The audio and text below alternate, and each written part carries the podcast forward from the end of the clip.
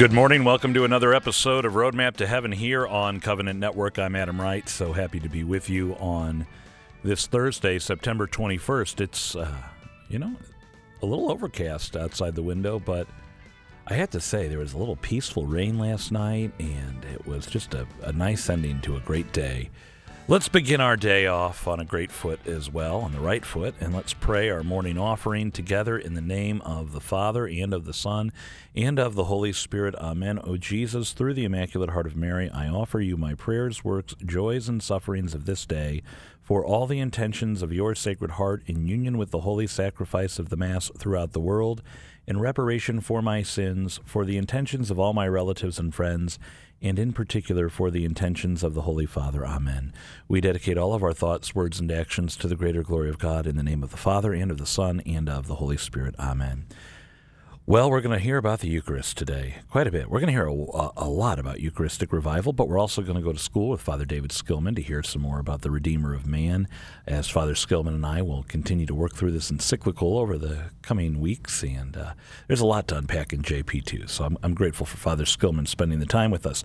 Before we get to Father Skillman, though, we're also going to welcome to the show Kris Frank from the National Eucharistic Revival, talking about the new small groups that are launching. And you might have one in your parish, or maybe you can can help Father out with uh, launching one in your parish. And then we have a homily from Father Kirby on Eucharistic Revival, as well as one from Father Jonathan Meyer. That's all on the show today. Before we go to any of that, let's go to Mike Roberts for our weather and our saint of the day. Today is the feast day of St. Matthew, apostle and evangelist.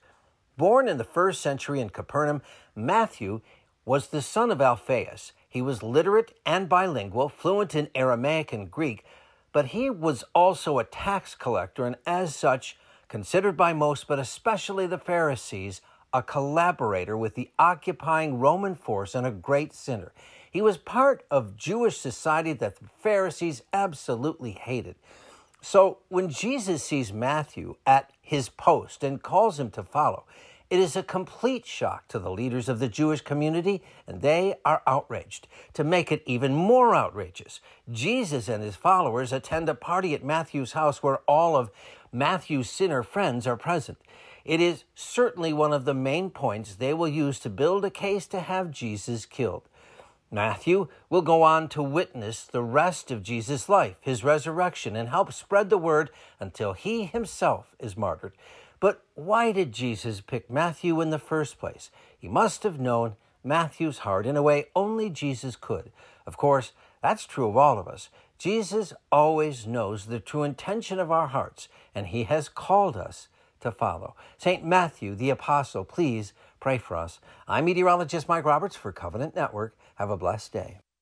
Saint of the Day can arrive each morning by subscribing on your favorite podcast player. Search Covenant Network to see all our podcasts. The Memorare to Saint Joseph for the Sanctification of Families. Remember, O most chaste spouse of the Virgin Mary, that never was it known that anyone who implored thy help and sought thy intercession was left unaided. Full of confidence in thy power, I fly unto thee and beg thy protection of families. Despise not, O guardian of the Redeemer, my humble prayer but in thy bounty hear and answer me. Amen.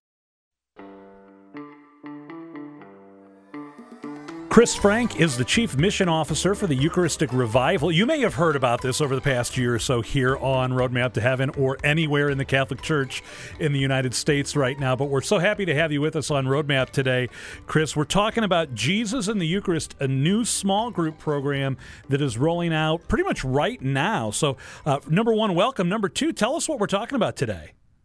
Yeah, so thanks for having me. Pleasure to be here. And then Jesus in the Eucharist, this new small group study that was a collaboration between the Augustine Institute and the USCCB, is a seven week small group series for the church to bring about greater devotion and formation around the Eucharist and church teaching.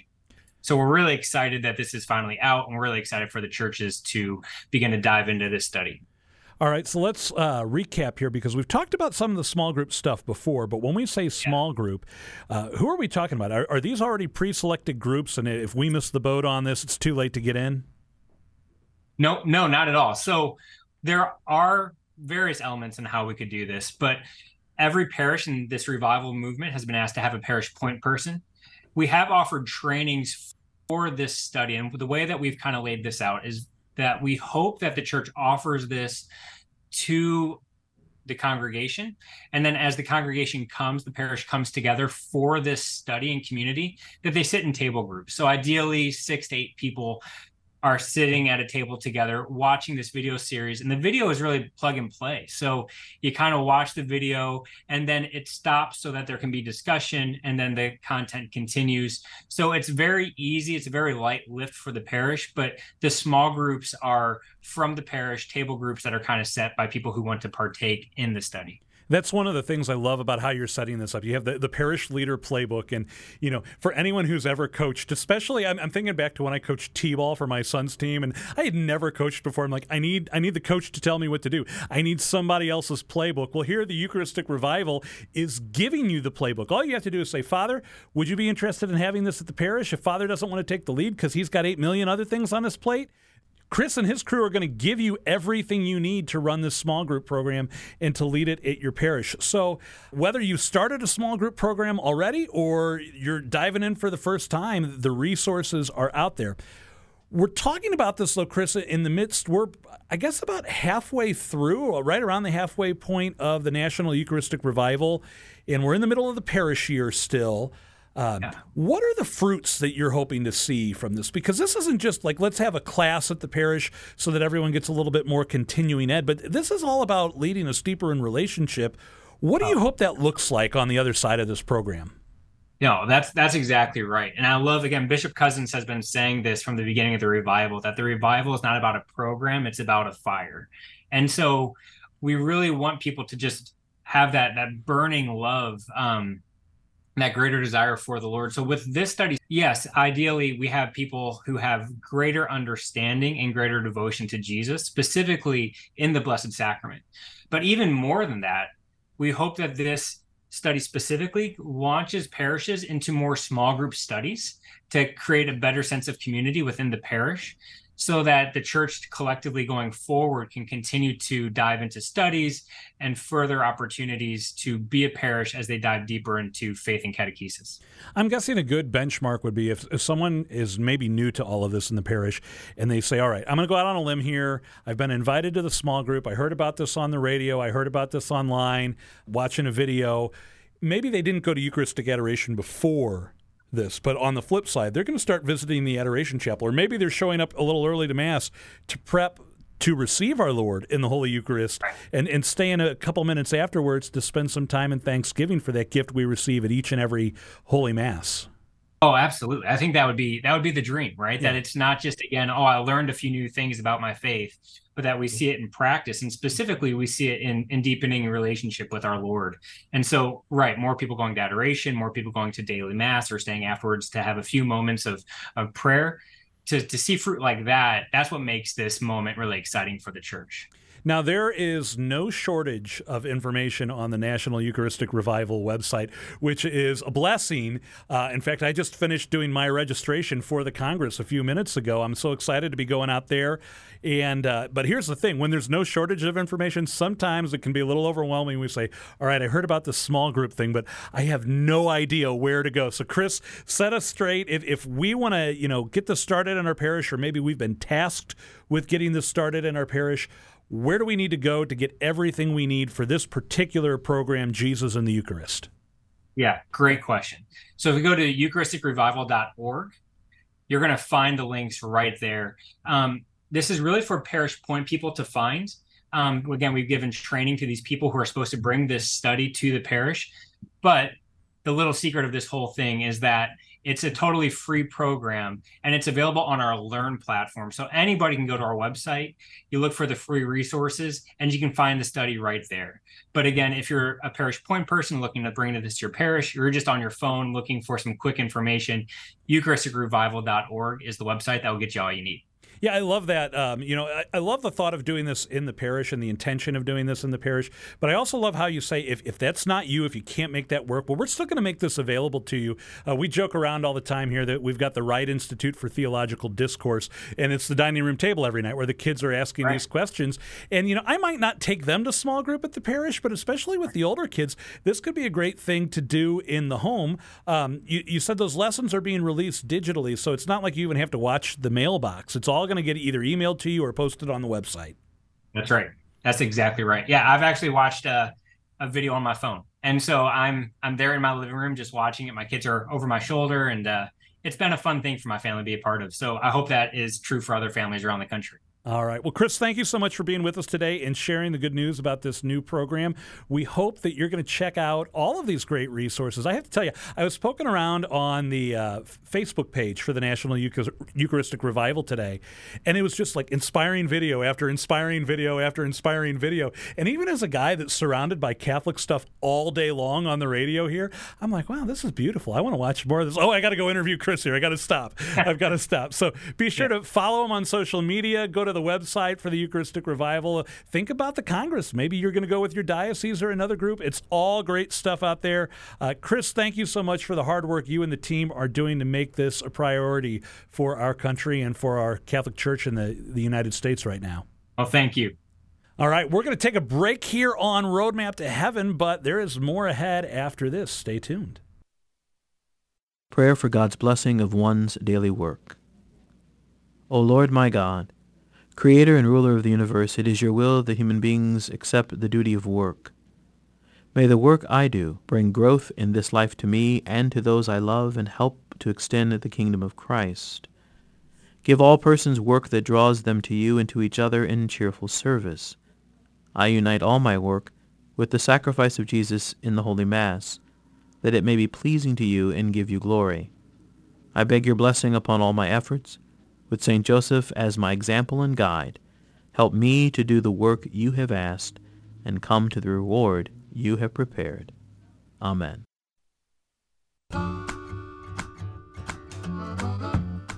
Have you ever asked yourself, what's in a name? And this is a question that's come up at the uh, Wright Institute for Theological Discourse also known as our dining room table, with the kids. Uh, why did you name me this? What? Why did you pick this name for me? Or as our son's preparing for confirmation, looking at all of the saints and trying to choose a name for his confirmation name, and, and the great conversations we're having with this.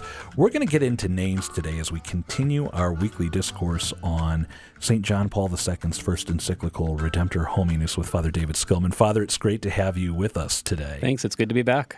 Now, when we talk about St. John Paul II, we can ask that question, what's in the name? I, you know, we, we, used to ask this question when we were kids in grade school. If you were ever elected pope, what name would you pick? Because you can change your name. And, uh, you know, I don't even know how do you pick. But in that moment when the College of Cardinals says, you've been elected pope, do you accept? Oh, by the way, we're going to go out on the balcony here, and you need to tell we need to tell the world your new name. So uh, go ahead and pick one right now. right. Yeah. So this next section of Redemptor Hominis is still under that heading of inheritance. He's reflecting on what he and the church has inherited. Um, but he titles this The First Words of the New Pontificate. And this is where he goes. He speaks about his first words being his acceptance of his election there in the Sistine Chapel at the Vatican, and then this choice of a name. And he speaks about how he chooses his name, John Paul, precisely in order to connect himself with those who have come immediately before him. So maybe most obviously, right before John Paul II was John Paul I, right, who was pope for uh, 33 days. This very short pontificate, um, really a shock to the whole world that he he died um, so soon after his election. But St. John Paul refers to him as his beloved predecessor. You know, there's a sense of the this affection for the man that he's he's following. But then he takes it further back as well, and he says John Paul I chose his names um, in order to carry on the work of the previous two popes before him, John the 23rd and Paul the 6th. And so St. John Paul II writes this By following the example of my venerable predecessor in choosing them, I wish, like him, to express my love for the unique inheritance left to the Church by Popes John the 23rd and Paul the 6th and my personal readiness to develop that inheritance with God's help. So the word unique, we've already seen this word before. We see it again. This the uniqueness of the contribution that these two men, Pope John the 23rd and Pope Paul the 6th, have given, which is an inheritance, right? It's a gift that we're meant to take, and then he uses the word develop, right? So again, I'm not starting something new. I'm not coming in with my own agenda and platform. I'm receiving something from these two now saints, St. John the 23rd and St. Paul the 6th, and I desire to carry it forward and, and develop it. And we spoke about this a little bit before, but we can all too easily see the papacy um, kind of in this political way rather than in this sense of, of developing with consistency and fidelity what we have received and inherited. Um, and then John Paul II, he goes even farther. He, notes that he's linked not only with the pontificates of these two, John the 23rd and Paul VI, but through them, he says, with the whole tradition and all of his predecessors throughout 20 centuries. And he calls this a, a threshold from which I intend to continue. So this this sense of at one and the same time moving forward, kind of launching from this threshold, but without ever losing sight of what has come before, that has formed and shaped who the church is at this point in history. And uh, he closes this section by referring to the Holy Spirit also, which will then kind of carry him over into the next part of the encyclical. But he speaks about letting myself be guided by unlimited trust in and obedience to the Spirit that Christ promised and sent to his church. Um, that word obedience, too, is really important here, right? This is part of that call to um, faithfully defend and hand on what we've inherited. The Pope is a man who is called to obedience first, you know, that he's called to obey, to submit himself with humility and trust to the, the truth that Christ has revealed. He's not the uh, creator of truth or the decider of truth. He's the, the guardian of truth and the one who preserves it and hands it on. This may be odd, but as you were saying this, I think of the death of Theoden in Lord of the Rings, of all things. And uh, to paraphrase, especially for those who've seen the film version, uh, when he dies on the battlefield, spoiler alert, too late, uh, he, he makes a statement essentially saying, Now I shall be worthy to be in the halls of my fathers, you know, in, in, in the, the line of kings before him. And there was always that big concern that he wasn't worthy enough, that he had squandered his reign, um, that he was a bad king. But no, he, he dies a good king. And I don't know why I think of that other than to say, you know, it's not all right. He's the Pope now. And as you said, this political idea of what's St. John Paul II's platform. This is a continuation of a tradition that goes back to St. Peter. And we use that word development and unique. Um, I think of all the times we spend pondering things. You know, I've, I've, there are passages of Scripture I'm sure you and I have each read multiple times, probably some close to hundreds of times, and yet every time we come back to the well, we might find new understanding, not new meaning. The meaning's been there the whole time. We just didn't see it, we didn't understand it, and we develop our understanding mm-hmm. of what's before us. Right, yeah, and that's one of the beautiful things in the papacy certainly, but in the life of the church in general, is that there's not a competition between kind of that preservation of what has come before and the development of what is to come and the unique contribution that I make or you make. You know, St. John Paul II, he had this great veneration for his predecessors, but he was also very different from them, you know, and he recognized that the gifts that God had given him, that he was now putting at the service of the universal church was precisely at the service of this inheritance. And those unique gifts of his could kind of bring out different facets of the, the treasure of the church's teaching, the deposit of faith. You know, and this is what each of the popes does, I think, is he kind of brings out a different facet of that same um, deposit of faith that that we have received from Christ Himself. And that's a really good lesson for us. I mean, I, I, love that we're going through this, but we, we do like to get to the practical here on the mm-hmm. show. In how how am I practically called to live out my life of holiness? And that's a great lesson that how I'm called to live it out is very different in many ways from how you're called to live it. And now it's the same life of faith. It's the same source and summit. It's uh, you know the same core beliefs. But you in your vocation as priest, me in my vocation as husband and father, uh, you listening in whatever vocation God has called you to, we all have kind of a unique expression of it. But at the heart, it's the same gospel that we are called to evangelize. It's the same, uh, to go back to the Baltimore Catechism, the same God that we are called to know, love, and serve. And that's going to really help us with this lens of, okay, John Paul II is different from his predecessors, but uh, he's carrying forward the same gospel. He's preaching the same message, just maybe in a new way. Right. Yep. All right. Well, that's a good stopping point for us today.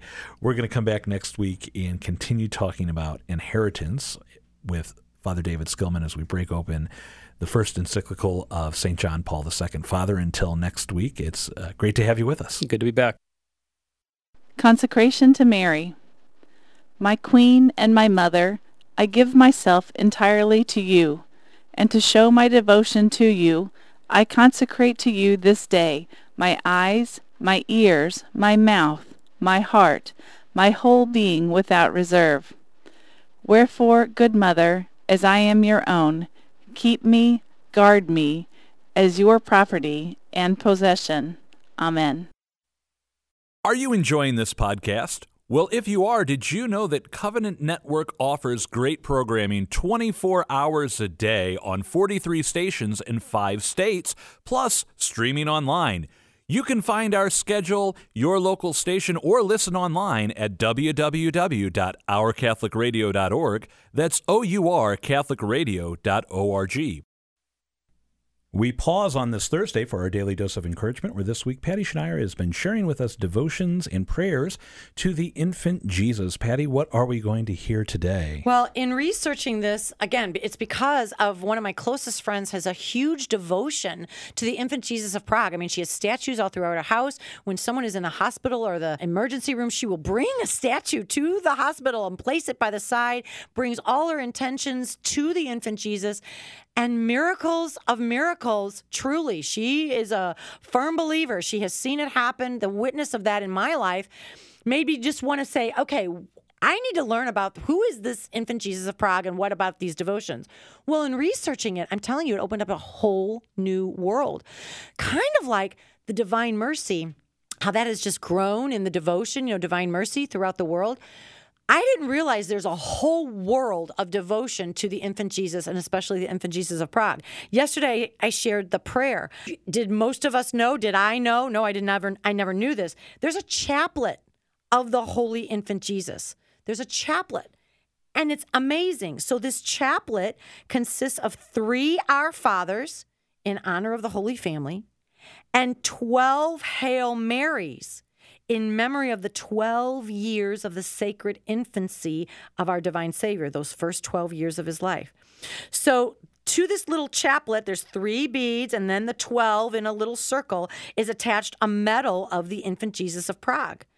So, this devotion, the chaplet of the Holy Infant of Jesus, owes its origin to the zeal of a Sister Marguerite, a Carmelite religious who died in France in 1648. So, this is old stuff. This has been around for a long time. She was distinguished for her devotion to the Holy Child of Jesus. Directed by heavenly guidance, Sister Marguerite, she fashioned the Infant Jesus chaplet.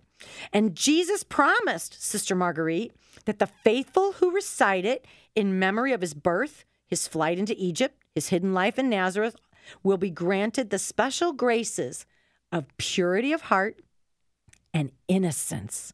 And in addition, will be unfailingly assisted by his divine help in all their spiritual wants. And then Pius IX, in 1855, he granted a 100 days indulgence for the recitation of this chaplet. So it's so incredible to know again, we have these treasures of prayers, treasures of things that we can call upon that are at our disposal, weapons, if you want to say, in the spiritual life, the chaplet of the Holy Infant of Jesus. So look it up.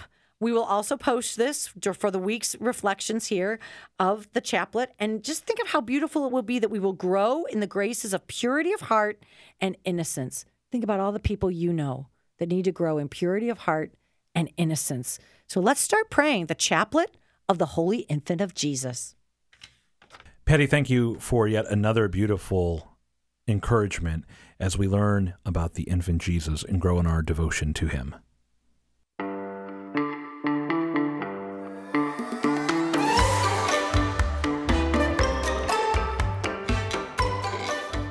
Can I just tell you how excited I am that fall starts on Saturday? Uh, you know, I was just looking at the fire pit in our backyard, and we haven't had a fire in it in a while, and I'm running low on firewood. I need to get some more, but that season is almost upon us, just a few days away.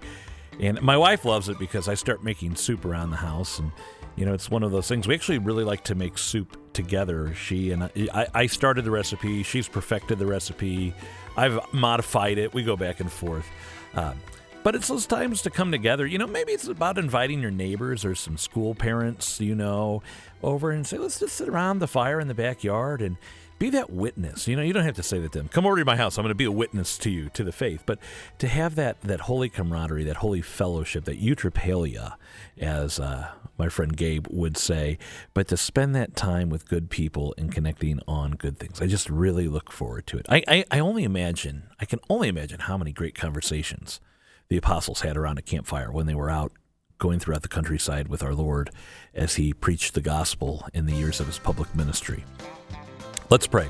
In the name of the Father, and of the Son, and of the Holy Spirit. Amen. All glory be to the Father, and to the Son, and to the Holy Spirit, as it was in the beginning, is now, and ever shall be, world without end. Amen. Mary, Mother of the Church, pray for us. Saint Joseph, terror of demons, pray for us. In the name of the Father, and of the Son, and of the Holy Spirit. Amen. That concludes our show today here on Roadmap to Heaven. We're so glad you spent the hour with us, and we look forward to being with you again tomorrow morning. Father Ken Geraci from the Fathers of Mercy is going to be with us on the show. That's right, uh, Father of Mercy. Tomorrow morning, right here on the show, we're going to be talking about spiritual warfare and the chaplet of divine mercy. You won't want to miss it. Until then, for Covenant Network, I'm Adam Wright. Have a blessed morning. Thanks for listening to Roadmap to Heaven, and don't forget to pray your rosary today.